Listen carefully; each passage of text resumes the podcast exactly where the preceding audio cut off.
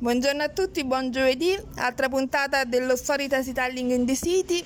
Questo nuovo DPCM non mi fa andare tanto in giro per la città ovviamente e quindi ne ho approfittato per acchiappare un'altra mamma sotto scuola di mia figlia. Un volto bello luminoso, bello acceso che quindi mi ha incuriosito e quindi vediamo oggi chi ho acchiappato, chi ci racconta qualcosa del suo sapere. Chi abbiamo qui davanti? Sono Valentina Camomilla la mia laurea è tanto tempo fa perché mi sono laureata nel 2000 e da allora ne faccio un uso interessante all'Università di Scienze Motorie dove mm. insegno biomeccanica. Sono un ingegnere eh, con un dottorato in bioingegneria e a Scienze Motorie mi interesso di movimento umano sia per misurarlo sia per raccontarlo e insieme alla, ai fantastici scienziati motori che eh, del movimento umano conoscono tutte, tutti i segreti e che insieme a me cercano di misurarlo. Mamma mia, interessantissimo, ho beccato proprio bene. e raccontaci, ritorniamo un attimo un po' indietro al passato, raccontaci qualcosa della tua tesi e poi arriviamo invece ai tuoi ragazzi di oggi. La tesi era una tesi di bioingegneria appunto e si interessava della caratterizzazione dell'equilibrio, quindi di come manteniamo la postura eretta rimanendo in piedi e misurandola appunto da sotto i piedi. Cercavamo di capire in che modo il nostro cuore mettendo in movimento il, il sangue nel nostro circuito eh, nel nostro sistema circolatorio facesse osci- faccia oscillare il corpo e se questa oscillazione è per noi un'amica o una nemica nell'aiutarci a reagire a stimoli imprevedibili come è poi nel sistema di controllo della postura. Noi tutto il giorno se stiamo in piedi a lungo oscilliamo in avanti e indietro e quindi ci domandavamo se il sangue dava un contributo a questa oscillazione. Mamma mia. E, um, interesse che ti è venuto precedentemente, che studi avevi fatto, oppure interessi in famiglia, come ti è nata questa passione? Sai, una passione, immagino di sì, visto che poi... sì, assolutamente. Anche se è nata un po' per caso, un po' per negazione. Mio papà è un ingegnere, mi, mi incuriosiva il suo mondo, ho sempre amato la, la conoscenza matematica, analitica, eh, il ragionamento però non volevo fare la stessa cosa che faceva papà, non volevo sentirmi dire ah sei ingegnere come papà, consideravo questo ambiente prettamente maschile e a ingegneria elettronica dove sono andata effettivamente eravamo 10 ragazze su 300, quindi eh, lo era. Però la bioingegneria rispondeva a un'altra mia curiosità, mi piaceva medicina.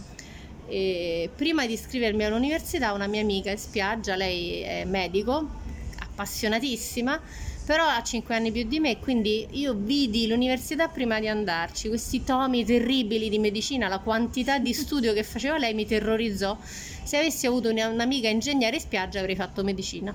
E quindi la bioingegneria come punto di incontro tra la mia natura analitica, logico-matematica e però la mia curiosità per l'uomo e la e gli aspetti più medici, non tanto clinici, ma proprio insomma l'umano. E quindi la bioingegneria mi sembrava proprio la, il matrimonio ideale.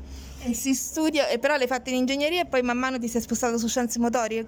Allora, ingegneria, bioingegneria adesso c'è in tutta Italia, a Roma ci sono diversi corsi di studio, ma quando nel 92 mi sono immatricolata io non c'era bioingegneria, era un indirizzo e quindi scelsi tra elettronica, informatica, meccanica, quella che non aveva disegno, lo so che è un po' triste da raccontarsi, però sempre un non.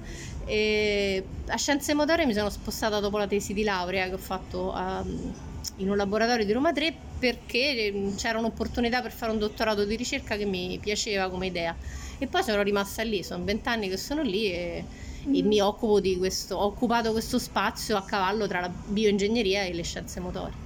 Hai qualche aneddoto che ti ricordi legato alla tua tesi, studi mm, particolari, anche di situazioni, compagni di studio? Sì, della mia tesi ricordo una bellissima atmosfera di questa stanza piccina dove però il professore e l'assegnista che lavorava con lui molto accoglienti lavoravano insieme a noi io e il mio collega in un banchetto piccolo piccolo tutti e due mancini per fortuna. Condividevamo questo computer e la curiosità e la frustrazione a volte e questi incontri periodici con un supervisore esterno un professore che arrivava e ci incuteva un po' di terrore perché faceva tante domande voleva sapere delle cose e ti chiedeva di rispondere in maniera sempre imprevedibile a, a, cose che non avevi pensato prima, però una grande esperienza che poi ha portato sia me sia lui a appassionarci a questo mestiere e a rimanere in due scrivanie diverse, in due università diverse, ma anche a rimanere legati.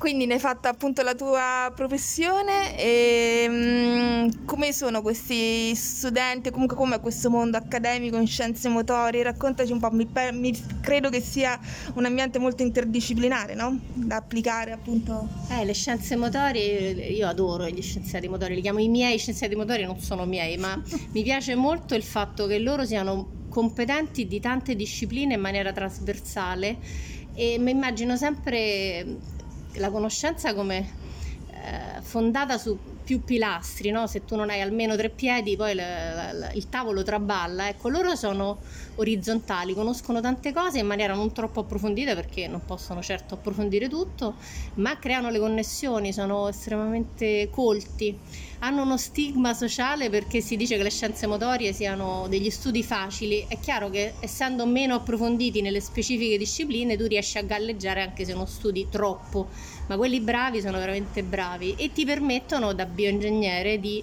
risolvere i problemi di altri nella sfera bio, quindi di parlare con l'allenatore, col clinico, con l'esperto di movimento, eh, aiutandoti a vedere le cose dalla prospettiva non ingegneristica e al tempo stesso tu puoi insegnare a loro il pensiero quantitativo, sono molto incuriositi a questo aspetto, soprattutto quelli che non hanno paura dei numeri, che non sono tutti, ma una buona parte.